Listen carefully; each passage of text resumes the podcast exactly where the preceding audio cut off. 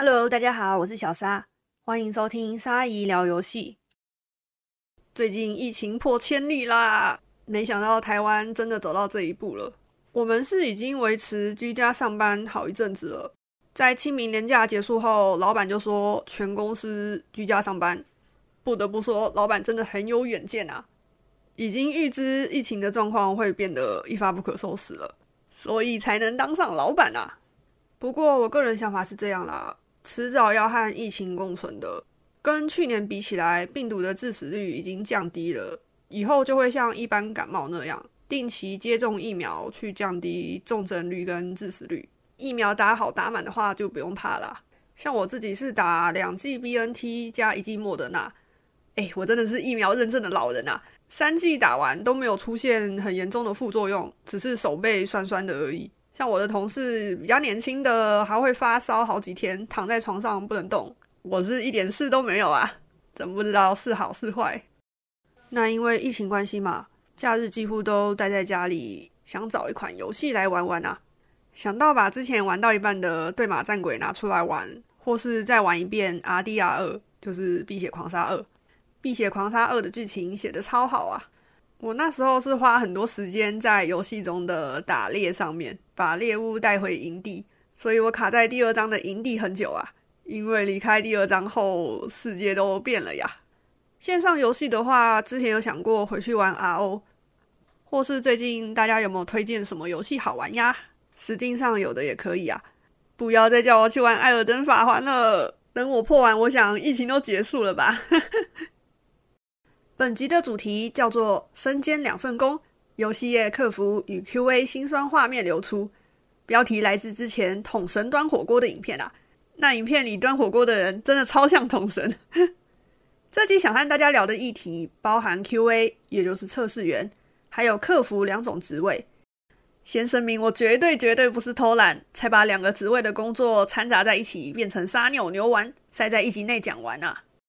台湾游戏业大概十间有八间公司吧，确实有这样的状况啊，让行销、企划、客服人员或其他岗位的人兼任 QA 的工作。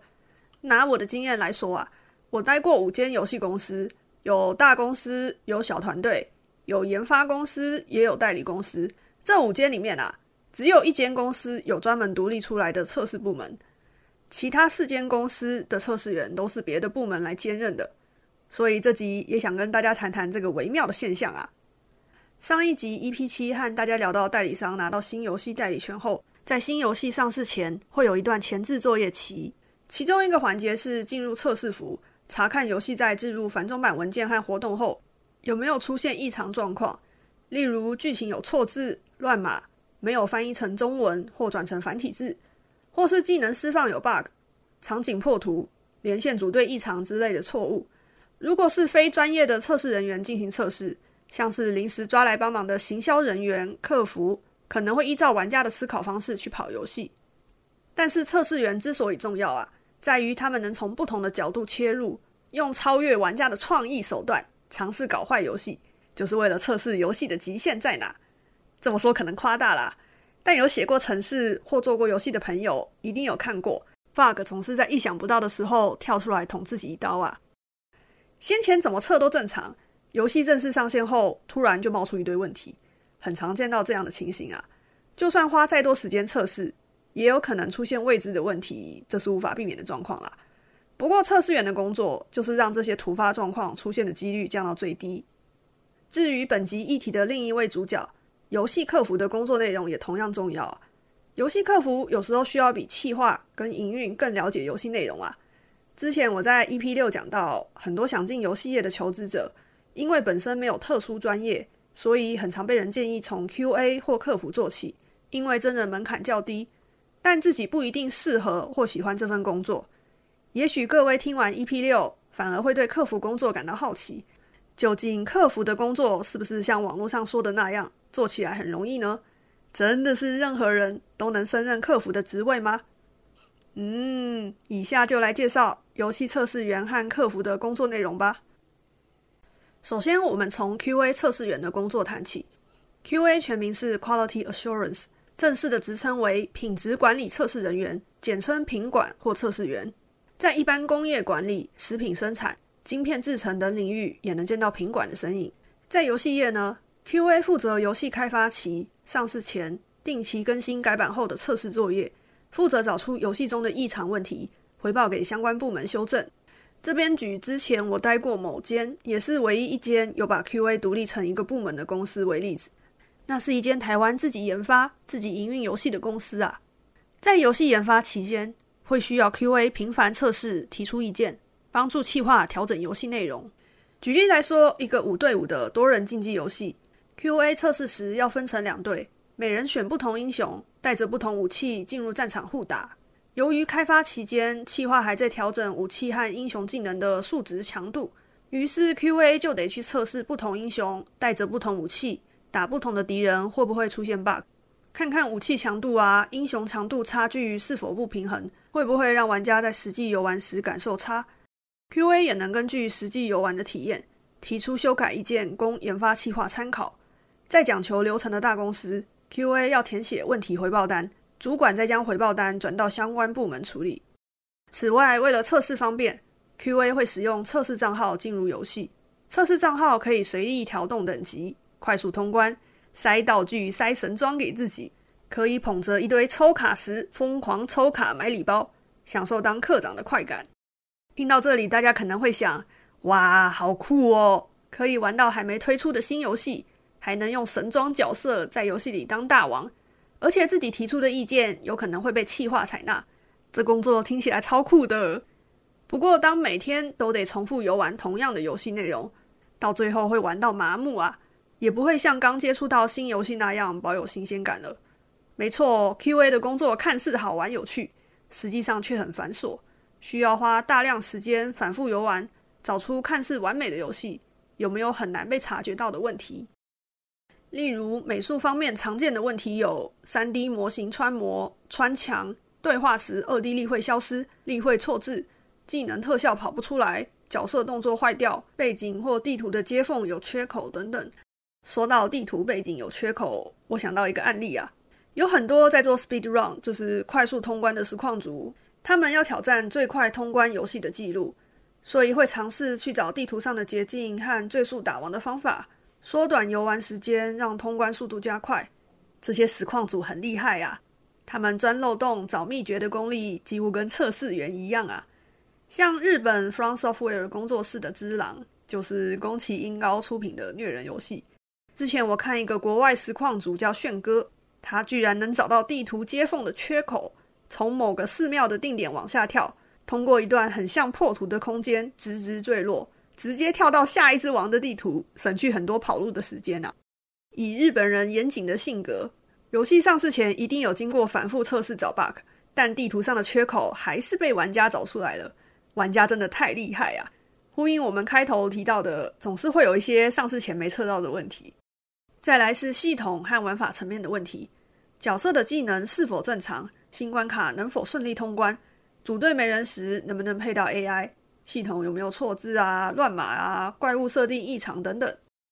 像我之前碰过一个很妙的问题啊，新角色的技能只有在遇到对面出现特定角色时才会发生 bug，遇到其他角色都能正常释放。那因为游戏中有很多角色嘛，测试时很少会一个一个全部测完啊，大致上只会测一到两只，简单看看战斗有没有异常而已。所以有些问题还是得靠玩家回报才会抓到漏网之鱼啊。最后是最重要的，跟营收和登录有关的异常状况。基本上每次更新维护后，在开机让玩家进游戏之前，QA 都要测试一遍储值系统是否正常，包含安卓和 iOS 双平台的储值测试。例如买完礼包是否能拿到正确数量的道具，有没有确实扣款。若是抽卡游戏更新活动卡池的时候，要检查能不能抽到新角色。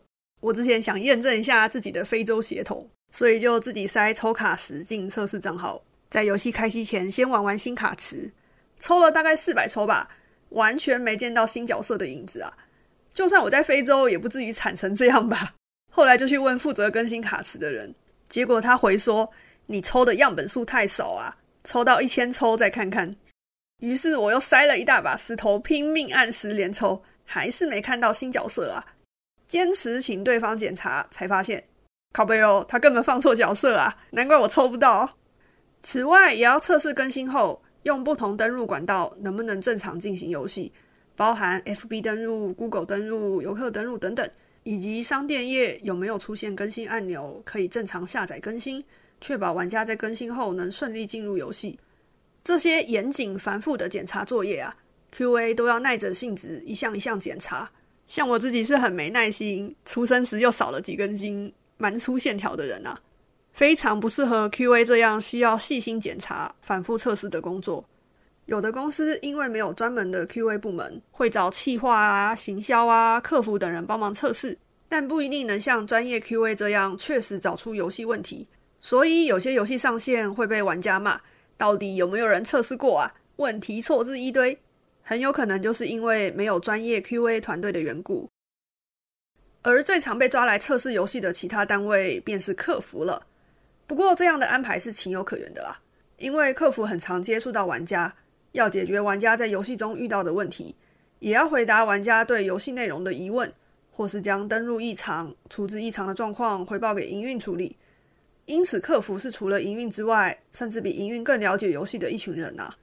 大多游戏公司的客服是采取轮班制度，让客服分批轮流值守，确保二十四小时都有人关注游戏状况。若线上发生紧急情况时，能通知相关人员处理，并解决玩家遇到的严重问题。客服常需要处理的问题包含账号遗失啊、找回密码啊、储值问题、补发奖励、回答玩家对活动或游戏的疑问。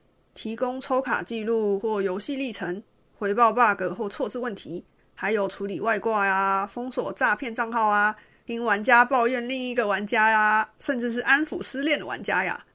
没错，客服每天都会收到很多奇葩的案件回报啊。其中我觉得最神奇的是退款问题，我看过很多千奇百怪的理由啊，什么我的小孩、我的亲戚、邻居偷刷我的卡，那是基本款，已经不稀奇了。现在流行。我的猫不小心踩到付款按钮，我跟老婆吵架，老婆为了报复乱除值，我有医生诊断的人格分裂症，第一个人格趁我不注意时除值。哎，这些不是我在胡乱啊！我觉得台湾玩家超有天分的，能想出很多 bullshit 的理由啊。另外，像是买卖账号和代客储值这类在游戏使用者规章中明确指出违规的行为，还是会有受害者来回报客服。希望游戏公司帮忙解决。老实说啊，当玩家进游戏同意使用者规章的那一刻，游戏公司是有权不处理这类问题的，也不会主动提供任何玩家的资料。所以客服通常会回应无法处理，请玩家自己去找卖家协调。游戏公司也不会介入玩家之间的纠纷和言论啊。例如，我看过 A 玩家来信客服，希望我们封锁 B 玩家，因为 B 玩家在游戏中鼓吹统独。骂台湾人是狗，但台湾享有言论自由嘛？客服只能站在中立立场回应，建议玩家黑名单屏蔽掉对方。客服回应的内容啊，总是要保持中立，不带情绪，彬彬有礼的态度回复玩家。即使遇到怒骂脏话、情绪勒索，动不动就要提告的玩家呀，客服也要压下心中的怒气和委屈，保持温和的态度服务玩家。